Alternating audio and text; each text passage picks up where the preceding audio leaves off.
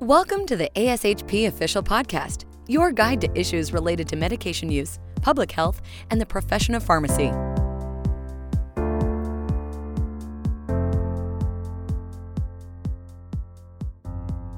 Thank you for joining us for ASHP Advocating for Impact podcast, where every episode covers a policy issue impacting the practice of pharmacy. My name is Nick Gentile. I am ASHP's Director of the Political Action Committee and Grassroots Engagement, and I will be your host today for the ASHP Advocacy and Pharmacy podcast.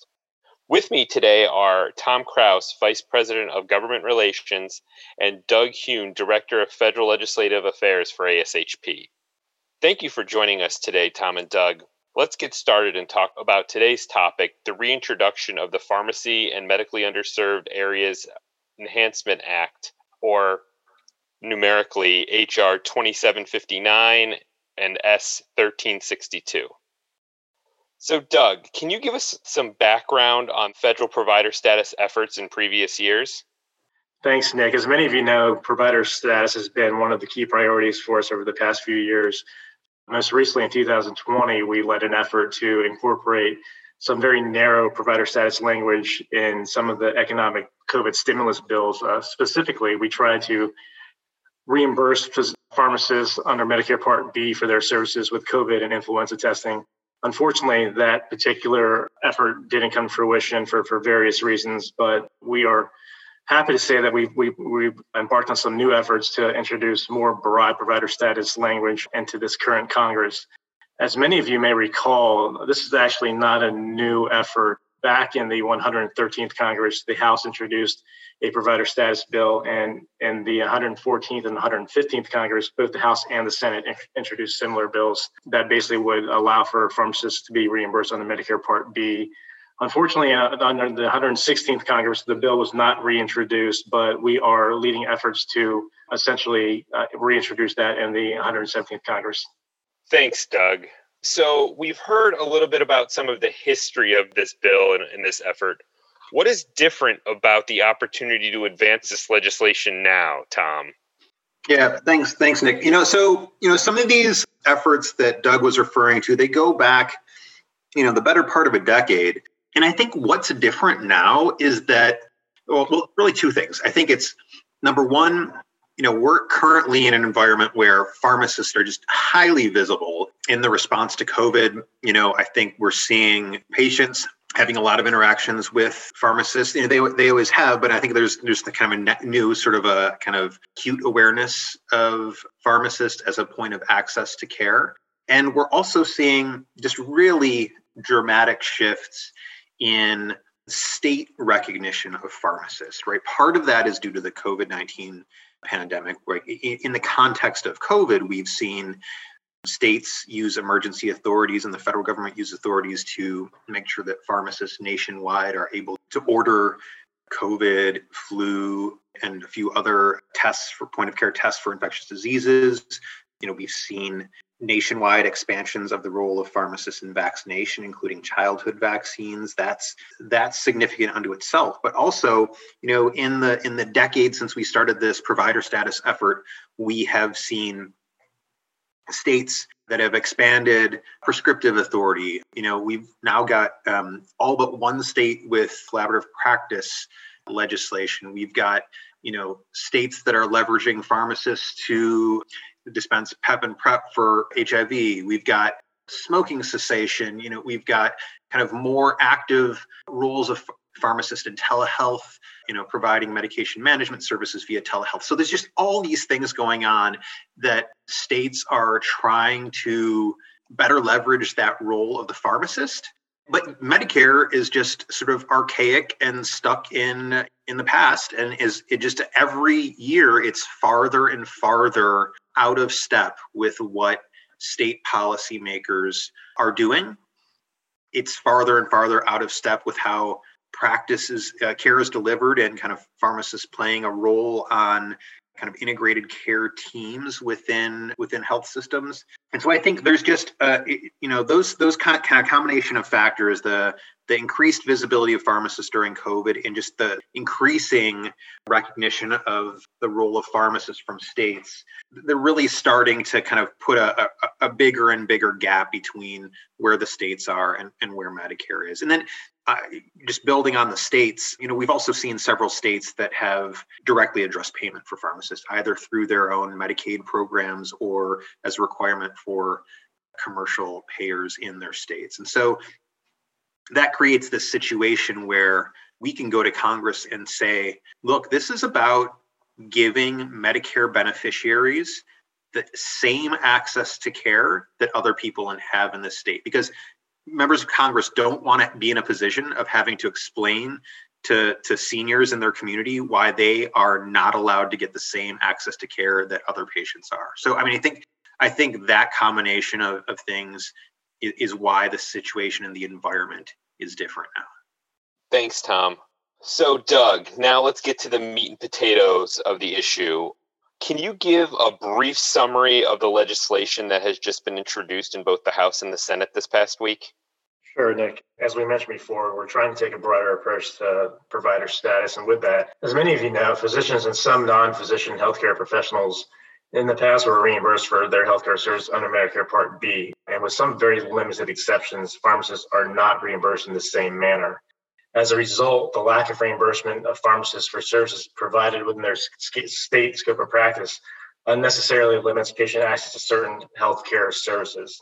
So, this bill would allow pharmacists to be reimbursed for certain healthcare services under Part B and medically underserved areas. Specifically, the bill would allow for Part B reimbursement in medically underserved areas, medically underserved populations, or health professional shortage areas as designated by HRSA. I do want to emphasize the fact that the bill does not expand the types of services pharmacists can provide, and pharmacists would still be governed by their state scope of practice law. So, again, it, it is primarily the same legislation that was introduced in both the 114th and 115th Congress. And as we mentioned before, it, it did receive pretty broad bipartisan support. And based on our conversations with, with lawmakers in both the House and the Senate, we're hoping that it can do the same in the uh, 117th Congress. Great. So, Doug, who are the sponsors of both the House and Senate bills? So, this on the Senate side, we have the bill led by Senator Chuck Grassley, who, of course, was a former Senate Finance Chair, and he was one of the original lead sponsors of, of both the bills that were introduced in the 114th and 115th Congress. The Democratic lead is Senator Casey, as well as Senator Brown. Again, these were, were sponsors that were a, part of the original sponsorship list. On the House side, we have a new lead in Representative Butterfield. The previous lead was Representative Brett Guthrie. Due to some some various uh, considerations, he could not lead the bill on the House side this time around. And on the Republican side, the bill is led by Representative McKinley from West Virginia. Thanks, Doug. So, Tom, what is the strategy ASHP will be taking to garner support for these bills? Yeah, thanks, Nick. So, uh, you know, there's a few different components of the strategy. So, so first of all, as I mentioned, I think it is really important to point out the role that pharmacists are playing right now in COVID response and kind of make that really apparent to policymakers.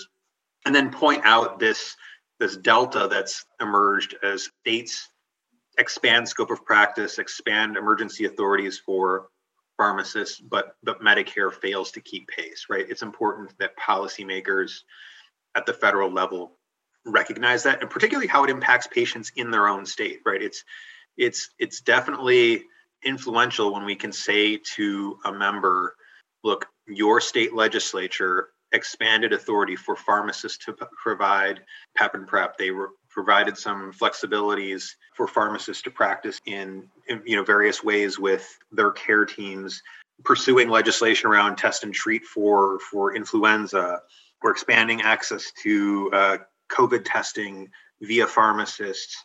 Uh, but oh by the way uh, medicare beneficiaries are restricted in all of those different aspects right? That's that's not a good outcome and that's I think, an important piece of, of the story to explain to policymakers. You know, I think uh, among the pharmacy community, you know, we often think about this as provider status, and we we you know we invest a lot of energy in kind of in trying to explain the capabilities and competencies of of pharmacists and the education and their accessibility. And all of those things are true, but what really resonates with policymakers is to understand you know the impact that this would have for their constituents that is medicare beneficiaries I also want to point out that this piece of legislation is not the only factor uh, contributing to advancement of payment for pharmacists, right? So there is direct payment authority under Medicare Part B. That's this bill that we're the bills that we're talking about.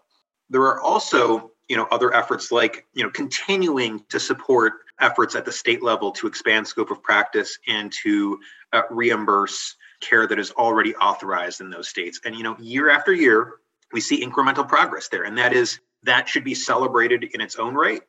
But every time there is progress at the state level, it's another reason to turn around and go back to Medicare and say, hey, Medicare, you are further and further out of step with what the states are doing.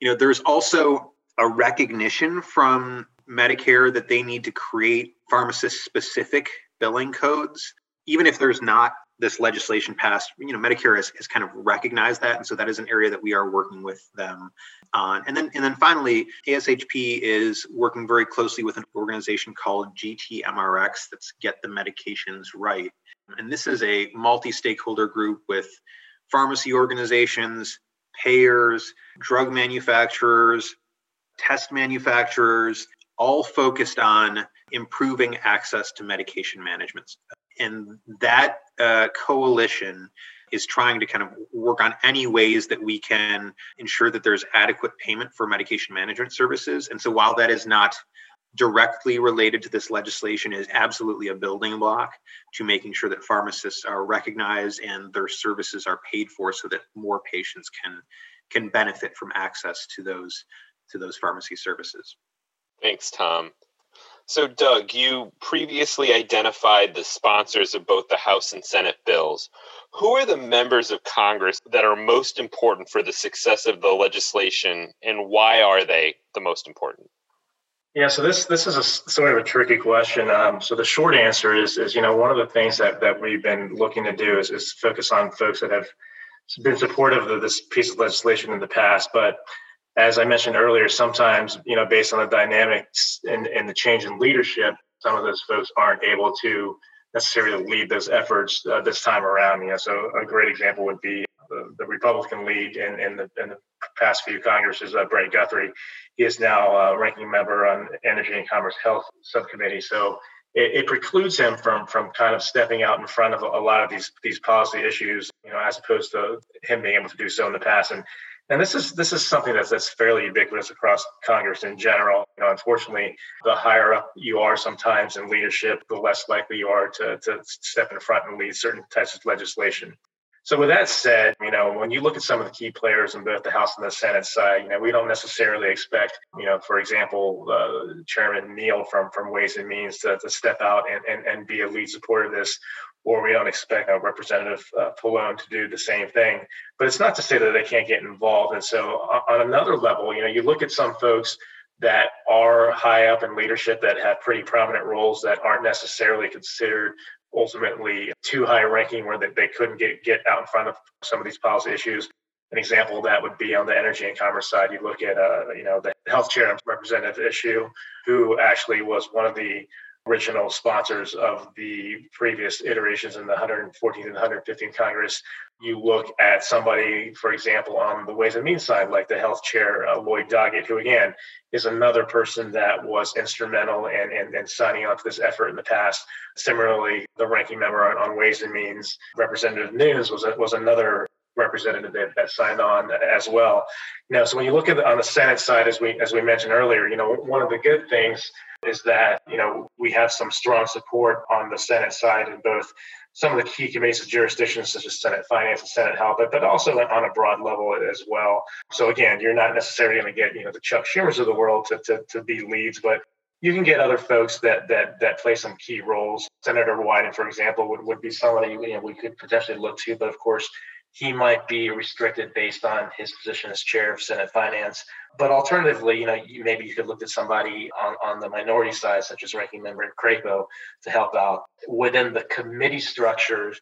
You know, uh, on Senate help, for example, you know, you, you, you can look to to folks that again that have been supportive in the past. The, the chair of Senate Health, Debbie Stabenow, was a was a previous supporter of this particular legislation, as was uh, Ranking Member Steve Daines. And so that just kind of gives you a broad idea of some of the folks that we, we might be looking to. Um, you know, it's a, it's a careful balance of folks that are high enough to, to, to make an impact, you know, where others could follow their lead, but not too high where they're kind of restricted politically from from you know taking a lead role in this particular uh, legislation. But again, just because they may not necessarily you know be in those lead roles, it doesn't mean that they can't uh, you know ultimately sign on and be supportive. So we're basically looking at, you know, again, some of the key players and those key committees of jurisdiction, particularly within the healthcare subcommittees, and particularly within folks that have been supportive in the past and, and you know, and that might be supportive in the future.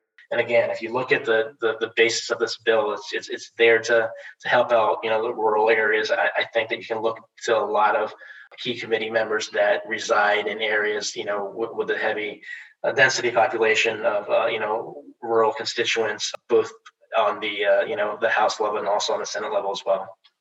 Thanks, Doug. That was really great insight. And so, Tom, for the final question, you know, the million dollar question, what can ASHP members do to help this effort move forward? Yeah, so you know some of the the uh, kind of the different uh, members of Congress that Doug was mentioning, and you know navigating all these kind of inside political issues. It, members don't have to worry about that, right? That's that's uh, that's why we have Doug to help us uh, navigate those issues. I think really what what members can do is just uh, you know be out there talking about it. Like send a send a letter to your member of Congress, whom, whomever they are, and you know ASHP um, sends calls to action that allow you to send a, a, note to your member of Congress raising awareness of this issue. You know, there is there is one active right now, and we'll we can provide a link to it in the notes to the podcast.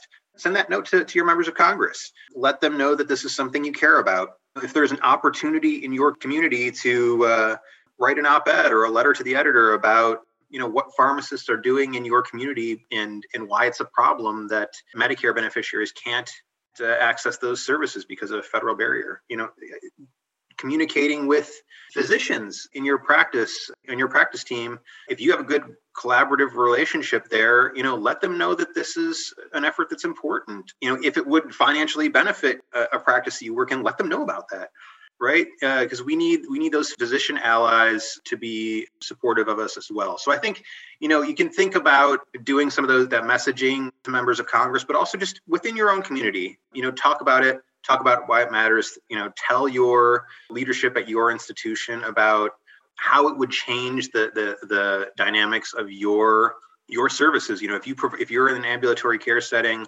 and you are trying to provide medication management uh, services and you are struggling to make that financially viable, you know, talk to the medical director in that in that group and, and explain that hey, having the ability for to bill for pharmacist services would would provide uh, an additional stream of revenue to support the care that you all are trying to provide. Um, you know, and, and, the same goes for community pharmacists, right? So if you're in, in, a community setting and you are wanting to be able to provide greater access to some of the different services that might be authorized in your state, whether that is COVID testing, whether that is kind of other elements of a practice, you know, if there's an if there's an opportunity there that you're not able to fully realize because of a lack of payment, talk about that in your um, in your own institution let folks know that it matters and let folks know that there is a bill out there that would address exactly that concern.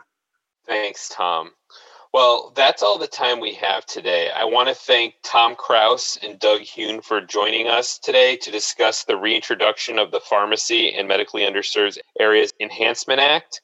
Be sure that your voice is heard. Visit ashp.org to learn more about key issues, grassroots efforts, and uh, ways that you can get involved in ASHP's advocacy efforts. Thanks and have a great day. Thank you for listening to ASHP Official, the voice of pharmacists advancing healthcare. Be sure to visit ashp.org forward slash podcast to discover more great episodes, access show notes, and download the episode transcript. If you loved the episode and want to hear more, be sure to subscribe, rate, or leave a review. Join us next time on ASHP Official.